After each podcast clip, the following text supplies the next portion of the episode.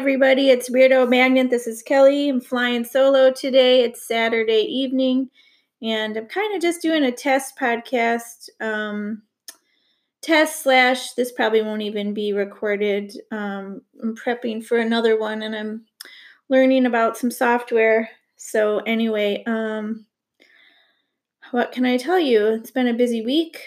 Fall is almost here, which is cool. Um, my front yard looks like it got dug up with a backhoe because it, in fact, did get dug up with a backhoe. And uh, my basement had flooded several times over the last several years since I've lived in this home. And in March, we had the end all be all flood. Uh, we were missing a boat and some animals, but other than that, it was pretty bad. Um, I had to call in the reinforcements, also known as my insurance company, which I was adamantly trying to avoid because we all know that when you have to involve the insurance companies, it doesn't usually work out well for you, but um, had to be done, and I got lucky, and now the basement's in pretty good shape. Um, it kind of actually looks like a room, and I'm going to try to keep it that way. And um, I'm going to, because of that, I have a storage room, like where my laundry and stuff is. So I'm trying to contain all my random crap that I need to store down there just in that one area so that I can actually have a nice uh, rec room area, as it were. Um, currently, I have a treadmill down there and some other miscellaneous items that I have purchased for my own home gym use. Although I am an avid gym goer, there are going to be times when I like to work out at home. So I'm doing that. And um, I've been doing that as an ongoing project. Uh, I find for myself, if I just go ahead and set a deadline and call somebody to pick it up, then obviously you have to get it done. So that's been working out pretty well. And um, what else can I tell you? Um, I'm going to pause for a second while I figure out what I want to talk about really, besides my random basement hold. Okay, everybody, I'm back. Since the original um, goal of my Weirdo Magnet podcast was to read stuff I've written and force myself to be writing more. Um, I think that's what I'm going to do. I found this little essay that I wrote once upon a time about Paul Newman and Robert Redford um, because my dad was a big fan and he introduced me to them. And um, I haven't read this thing in a long time. It might be terrible. It might have been a first draft, but we're going to find out. So I'm just going to read this thing that I wrote. It's called Newman, Redford, and Quinlan. I was first introduced to Paul Newman shortly after my parents divorced. My dad took me and my brothers on Sundays. And what do you do with three kids? Watch Paul Newman movies, of course. Back then, that meant going to the local video store and getting a few movies on VHS.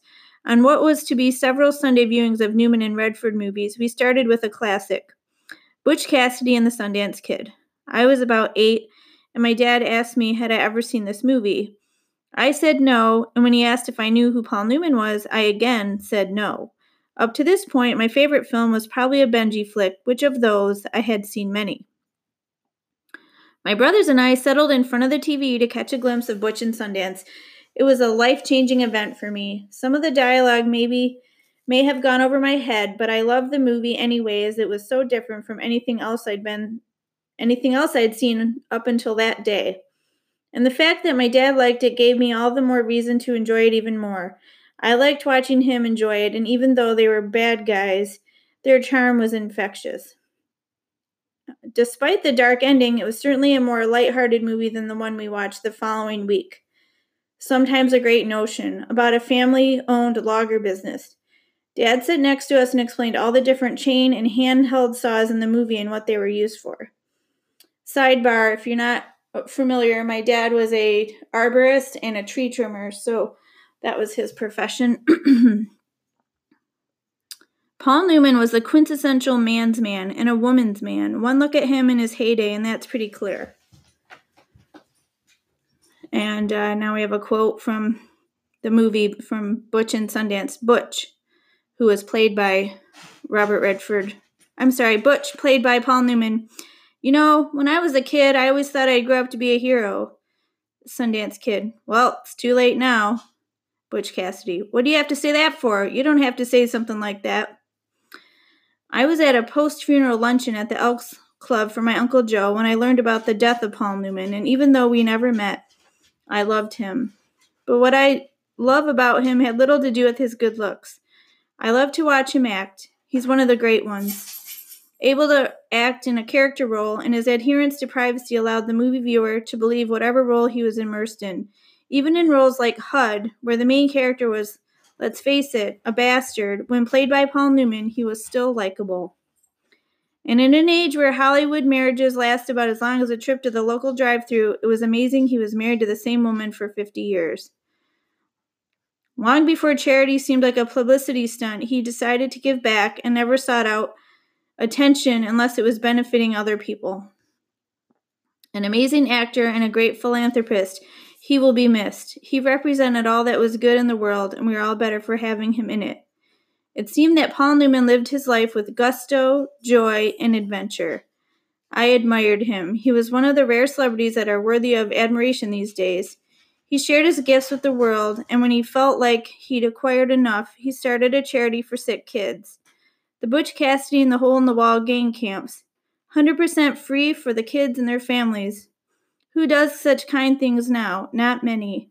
Celebrities are now empty, shallow people who are more obsessed with taking their latest selfie and ex- exude an aura of self centered, vapid lives that no one cares about. My enchantment with celebrities has greatly diminished. There are very few I admire, and even fewer that I aspire to be like. Paul Newman was one that I admired and also aspired to be like in his generosity, his humor, his grace, and his dedication to his family and to his craft. The saying goes something like For those who have been given a lot, a lot is expected of them. No one wore that moniker with more grace than Paul Newman. And another quote from Butch Cassidy the famous when they're on the side of the mountain and they're contemplating their big jump. Butch Cassidy, then you jump first. Sundance Kid, no, I said. Butch Cassidy, what's the matter with you? I can't swim. Butch Cassidy, after a crazy laugh, are you crazy? The fall will probably kill you. Anyway, so if you haven't seen Butch Cassidy and the Sundance Kid, please do. It's an amazing movie. It was um, produced by George Roy Hill, I believe, and it was might have won Best Picture. It came out in 1969. Um, yeah, the rest of this is just off the cuff. I'm just kind of trying to see what I can do with. Um, I think I need to go back and revisit this Newman and Redford piece because we didn't really cover any of Robert Redford's films and barely any of Paul Newman's. Um, but he was just phenomenal. And those two together, it was pretty cool. The uh, legend goes that when they were filming Butch and Sundance, um, Paul Newman was already a star, and he had to fight to get Robert Redford in the movie because he was kind of an unknown. He'd done a little Barefoot in the Park play and movie on Broadway with Jane Fonda. Oh, we got Mr. Bell in the background with Scout here. Anyways, and so he, uh, Redford wasn't very famous at all. And so the studio wanted somebody else. And then Paul Newman met Robert Redford and said, No, I want that guy. And then they immediately had a rapport and a good chemistry together. And so after like the first day or two of shooting, um, they called Paul Newman to the set and they said, Hey, maybe we want someone else because this guy's pretty good looking and up close, he's getting as much close ups as you. And um, Newman said, Hey, the, the more handsome he is, the better I look. He was a smart man who knew how to um, to work the talent around him.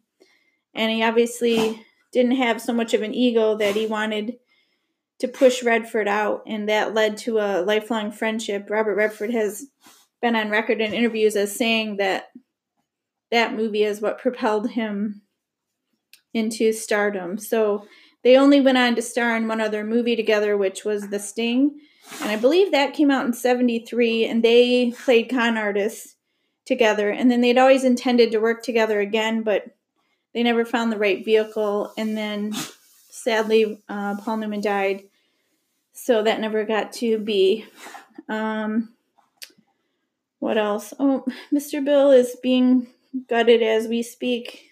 His head is, oh, sad. Okay, I'm gonna stop. Hold on.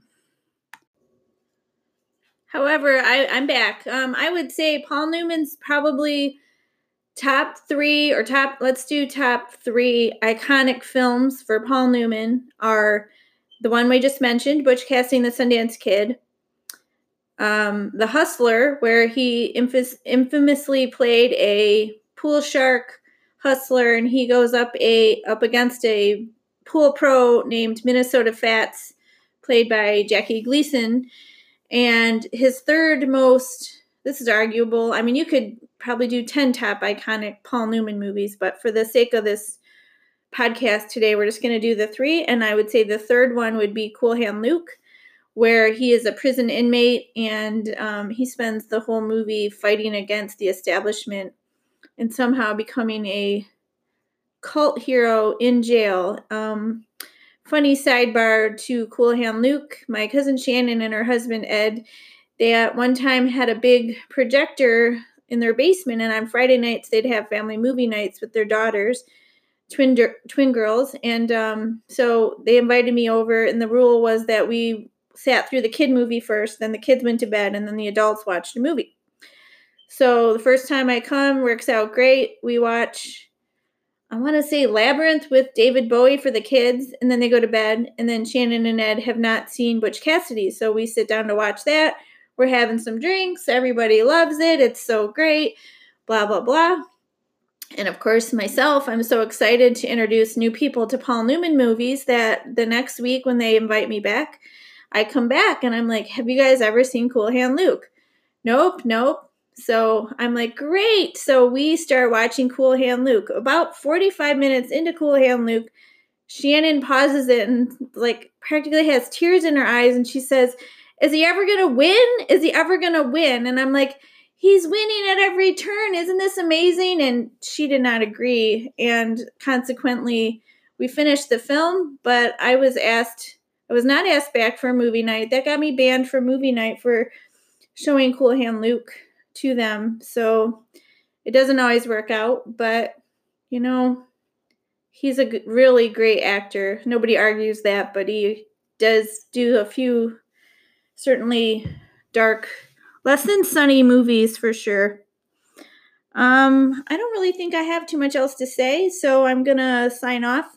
I will be back soon with another episode of Weirdo Magnet. So um, I hope you've enjoyed my rambling.